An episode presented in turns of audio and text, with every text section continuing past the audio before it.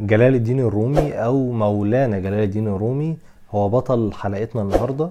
هنتكلم عن يعني نقط صغيرة كده في حياة جلال الدين الرومي وعلاقته بشمس الدين التبريزي أو شمس تبريز ويعني محطات صغيرة كده من حياتهم أو نقط التحول اللي حصلت في حياة جلال الدين الرومي بسبب لقائه بشمس الدين التبريزي.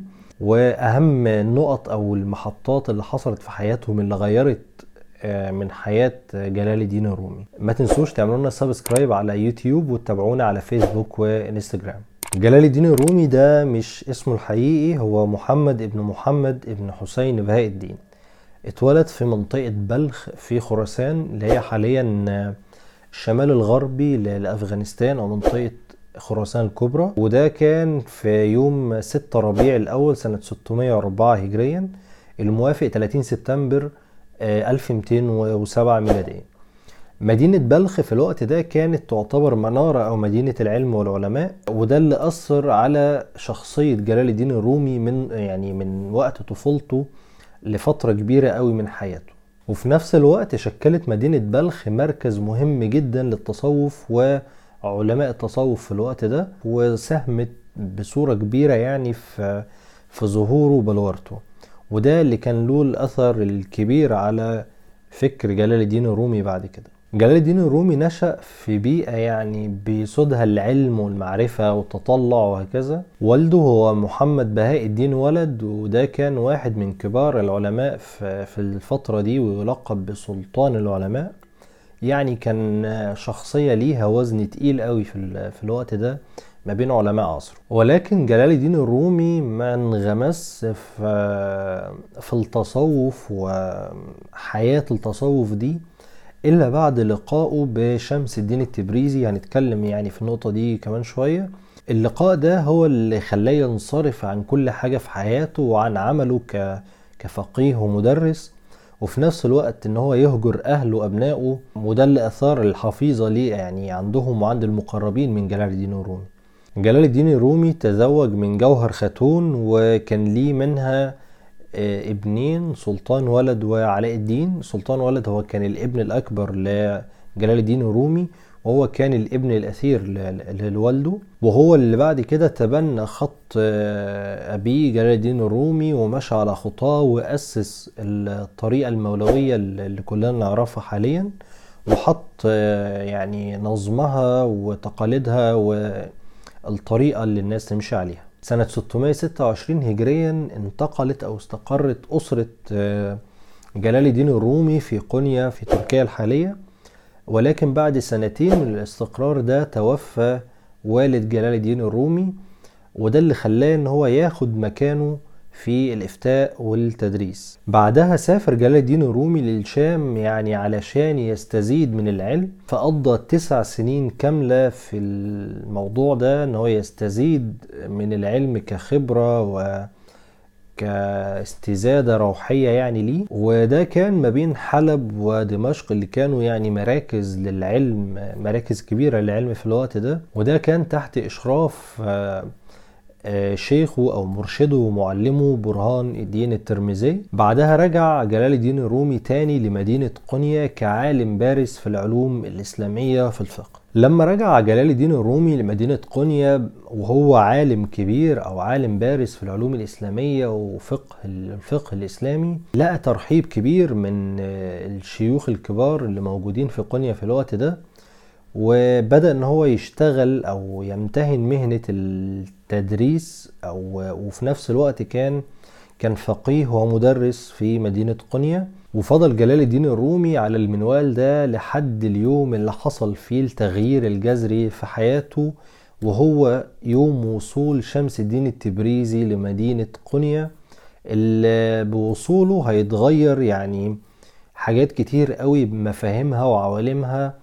عن يعني اللي عاشها جلال الدين الرومي في وقت والده مع شيخه ومعلمه. شمس تبريز أو شمس الدين التبريزي هو نسبة لتبريز في إيران الحالية. سافر من بلده لبغداد ثم لدمشق وبعد كده وصولا لقنيا تعددت الروايات في كيفية التقاء شمس الدين التبريزي مع جلال الدين الرومي ولكن يعني مع اختلاف الروايات دي يعني نستطيع إن إحنا نجزم إن رحلة شمس الدين التبريزي وتنقله في أكتر من مكان من بغداد لدمشق لقنية. ما كانتش غير بحث عن رفيق الدرب في عالم التصوف وده اللي قاله بعد كده شمس الدين التبريزي أصلا. شمس نفسه بيقول يعني كنت أطلب شخصا من جنسي لكي أجعله قبلة وأتوجه إليه فلقد مللت من نفسي.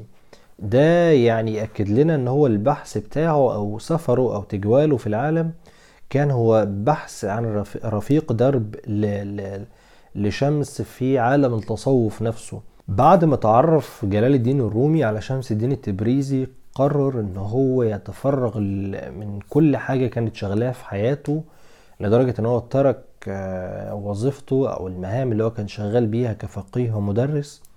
وفي نفس الوقت هجر عائلته وأصدقائه وأقاربه وهجر أولاده وتفرغ تماما للتصوف. وده اللي هيثير حفيظة ناس كتير منهم يعني أهل جلال الدين الرومي وفي نفس الوقت الناس اللي كانت محبة لجلال الدين الرومي في الوقت ده هتثير حفيظة كبيرة جدا وده هيترتب عليه أحداث بعد كده. في فترة من الفترات حصلت بلبلة في قنية على العلاقة اللي بتربط ما بين جلال الدين الرومي وشمس التبريزي فقرر شمس في الوقت ده إن هو يترك آه، قنية ويرحل يعني. ولكن يعني في الفترة دي شمس الدين التبريزي ما بلغش جلال أو ما بلغش أي حد بالوجهه اللي هو رايحها.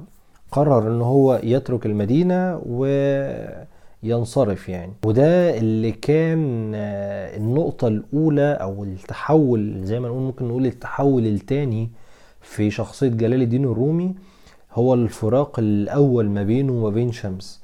جلال الدين الرومي طول عمره ما كانش بينظم الشعر ما كانش بيكتب شعر أصلا. ولكن ألم فراق شمس عنه في الوقت ده خلاه إن هو يبدأ يتعرف على نفسه كشاعر. فبدأ إن هو بدأ ينظم مجموعة من الأشعار بصورة كبيرة جدا. ولكن بجانب يعني الجانب الشعري قرر جلال الدين الرومي إن هو ما يتركش شمس فكلف ابنه سلطان ولد إن هو يبدأ إن هو يدور عليه. تفرغ سلطان ولد من كل مهامه الدنيوية وكان شغله الشاغل إن هو يدور على شمس الدين التبريزي ويرجعه تاني لوالده. وده اللي حصل فعلا إن هو لقى شمس الدين التبريزي ورجعه لمدينة قنية مرة تانية. بعد ما رجع تاني شمس الدين التبريزي لجلال الدين الرومي يشاء القدر إن يكون ده وقت الفراق الأبدي ما بين جلال الدين الرومي وشمس الدين التبريزي بنهاية حياة شمس بالقتل. تم قتل شمس الدين التبريزي على حسب الروايات أو اختلافها من الناس اللي هي كانت بتبغض تقرب آه، شمس الدين التبريزي من جلال الدين الرومي. بعض الروايات بتقول إن آه، يعني الناس المقربة جدا من جلال الدين الرومي كرهوا التقرب الشديد من شمس لجلال الدين وتفرغ جلال الدين الرومي من حياته كلها أو تفرغه من كل حاجة في الدنيا. مقابل إن هو يقضي وقته كاملا مع آه، شمس الدين التبريزي. ولكن يعني مفيش رواية صحيحة بالقدر الكافي إن إحنا نقدر نقول عليه. ولكن الصحيح أو الحقيقة الثابتة إن شمس الدين التبريزي تم قتله. الحادثة دي كانت السبب الرئيسي في تدفق بقى ملكة الشعر على جلال الدين الرومي اللي كان الفراق الأول ما بينهم آه، كان هو السبب في الكشف عن الملكة دي أو الملكة دي. آه، الدين رومي زي ما إحنا قلنا ما كانش بينظم الشعر ولكن مع الفراق الأول ده حصل. ومع الفراق التاني أو الفراق الأبدي بدأ الموضوع ده يزيد بطريقة كبيرة جدا. واللي فعلا عندنا منه دلوقتي الموروث الشعري الكبير لجلال الدين الرومي الموجود عندنا. ترك جلال الدين الرومي إرث كبير جدا من المؤلفات اللي بي يعني بينقسم أو بيندرج تحت عدة تصنيفات. هي الرباعيات وديوان الغزل ومؤلفات أو مجلدات المسنوي الستة والمجالس السبعة ورسائل المنبر. في نفس الوقت عندنا يعني زي مؤلف شعري تحت مسمى شمس تبريز. وده عبارة عن غزليات صوفية كان يعني جلال الدين الرومي متأثر جدا بفراق شمس الدين التبريزي وده اللي هنلاقيه موجود في المؤلف ده. جلال الدين الرومي بيؤكد إن هو بيصل لأعلى درجة من الروحانية من خلال الموسيقى وإن الموسيقى كانت يعني في صلة أو موصولة مع ما بينه وما بين الله. وعلى الأساس ده أسس أو من المنطلق ده أسس آه، طريقة أو رقصة المولوية اللي بيصل فيها الراقص يعني لأعلى درجة من الروحانية ببلوغ درجة آه، ديدلك آه، ودي أعلى الدرجات يعني اللي بتطلق على الدراويش المنسوبة للطريقة المولوية. وكانت أشعار الرومي من مثنوي أو من الديوان الكبير هي يعني الأساس للرقصة دي. يعني بيبدأ نظم الأشعار اللي موجودة فيها والراقص بيتم إن هو يعني بيلف حركة دور دورانية حوالين مركز الدايرة بشكل مستمر. هتلاقوا طبعا يعني آه، شرح وافي أو شرح كامل لطريقة الرقصة المولوية. في الرقصة دي بيعبر جلال الدين الرومي عن فلسفته الخاصة في العشق الإلهي طريقة التواصل الروحاني مع الله. الرقصة أخذت تطور وشكل كبير وانتشرت فعلا بعد وفاته لكل دول العالم وتطورت واخدت أكتر من شكل يعني في أكتر من بلد. في كتير من علماء الدين والفقه أيدوا أو رفضوا فكرة المولوية أو فكرة رقصة المولوية. من ضمنهم يعني مثلا لو قرينا قول ابن سينا اللي هو كان مؤيد للطريقة دي آه، بيقول لك قد هبطت النفس إلى هذا العالم وسكنت الجسد فلا بد أن تحن وتضطرب وتخلع عنها سلطان البدن وتنسلخ عن الدنيا لتصعد إلى العالم الأعلى وتعرج إلى المحل الأرفع. هو كان مؤيد للطريقة دي في الوقت ده ولكن الإمام الصنعاني عرضها وقال فيها وأما الرقص والتصفيق فشأن أهل الفسق والخلاعة لا شأن من يحب الله ويخشاه. آه، والإمام القرطبي في نفس الوقت برضه عارض الفكرة دي. الرومي امتاز بالتسامح وبأفكاره الدينية المرنة وفي نفس الوقت ساب لنا تركة كبيرة قوي من المؤلفات والتراث بتاعه آه، اللي كانت في الأصل كتبها بلغته الأم اللغة الفارسية. وترجمت بعد كده للغات كتيرة جدا. توفى جلال الدين الرومي سنة 1273 ميلاديا وتم دفنه في مدينة قنيا بتركيا وحاليا أصبح يعني مكان دفنه ده مزار سياحي يقدر أي حد يدخله ويزوره. كتاب أنا والرومي السيرة الذاتية لجلال الدين الرومي بقلم شمس الدين التبريزي لويليام شيتك آه، عن دار الكرمة للنشر. يعني كتاب أنا شايفه كتاب عظيم جدا للناس اللي هي بتحب تعرف آه، خبايا الأحداث يعني. ده كتاب آه، عن جلال الدين الرومي آه، بقلم شمس الدين التبريزي. بيحكي فيه الخبايا اللي كانت بتحصل ما بينهم سواء في حلقات ذكر أو يعني لقاءات خاصة ما بينهم. حياتهم كانت عاملة إزاي؟ أفكارهم كانت عاملة إزاي في الوقت ده؟ طريقة تفكير طريقة الحياة آه، جلال الدين الرومي كان بيفكر إزاي؟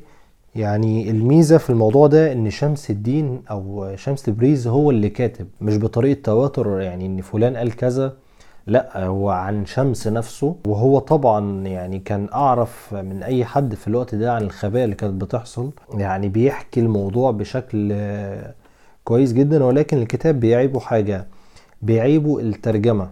في مشكلة في الترجمة. طبعا مش كلها ولكن المشكلة إن الكتاب ده يعني مكتوب عن الفارسية. تم ترجمته من الفارسية للإنجليزية ثم للعربية فطبيعي إن أكيد لازم بيحصل فيه مشكلة. المشكلة يعني مش كبيرة قوي ولكن يعني عن محتوى الكتاب أنا أتغاضى عن جزئية الترجمة الكبيرة دي مقابل المحتوى بتاع الكتاب.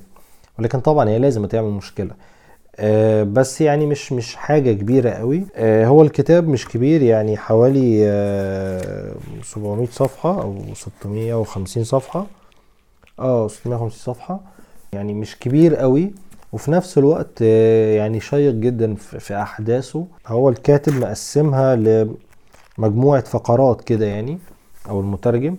هو مترجمة ومزين ليها عن طريق ويليام شيتك ترجمة الدكتور محمد ياسر. ومنال الخطيب. آه، كتاب يعني أنصح بيه للناس اللي بتحب تعرف الخبايا بتاعت آه، عالم الصوفية وخصوصا دي الاتنين من كبار آه، رجالات الصوفية يعني. فدي حاجة كويسة جدا. كمان الجميل في الكتاب هو الكفر بتاعه. أنا من الناس اللي بتحب الكفرات بتاعت الكتب جدا يعني. الكتاب فيه مصور الشخصيتين بطريقة الفنون الفارسية في الوقت ده. ألوان وديزاين يعني مش أنا شايفهم حلوين جدا بالنسبة لي يعني. آه، أنصح يعني الناس اللي بتحب الموضوع ده إن هي تقتني الكتاب ده. كتاب آه، كويس يعني. وبكده تكون حلقتنا عن آه، جلال الدين الرومي وأهم نقط أو النقط الكبيرة أو المنورة في حياته خلصت إن شاء الله هنبقى نتكلم بصورة أو باستفاضة يعني أكبر عن حياة جلال الدين الرومي وعن شمس وعن رجالات الصوفية الكبار التانيين. آه، إن شاء الله في حلقات آه، جاية يعني يا ريت تقولوا لنا رأيكم. وإحنا هنكون متابعين بإذن الله. ما تنسوش تعملوا لنا subscribe على يوتيوب وتابعونا على فيسبوك وإنستجرام عشان يوصل لكم كل جديد.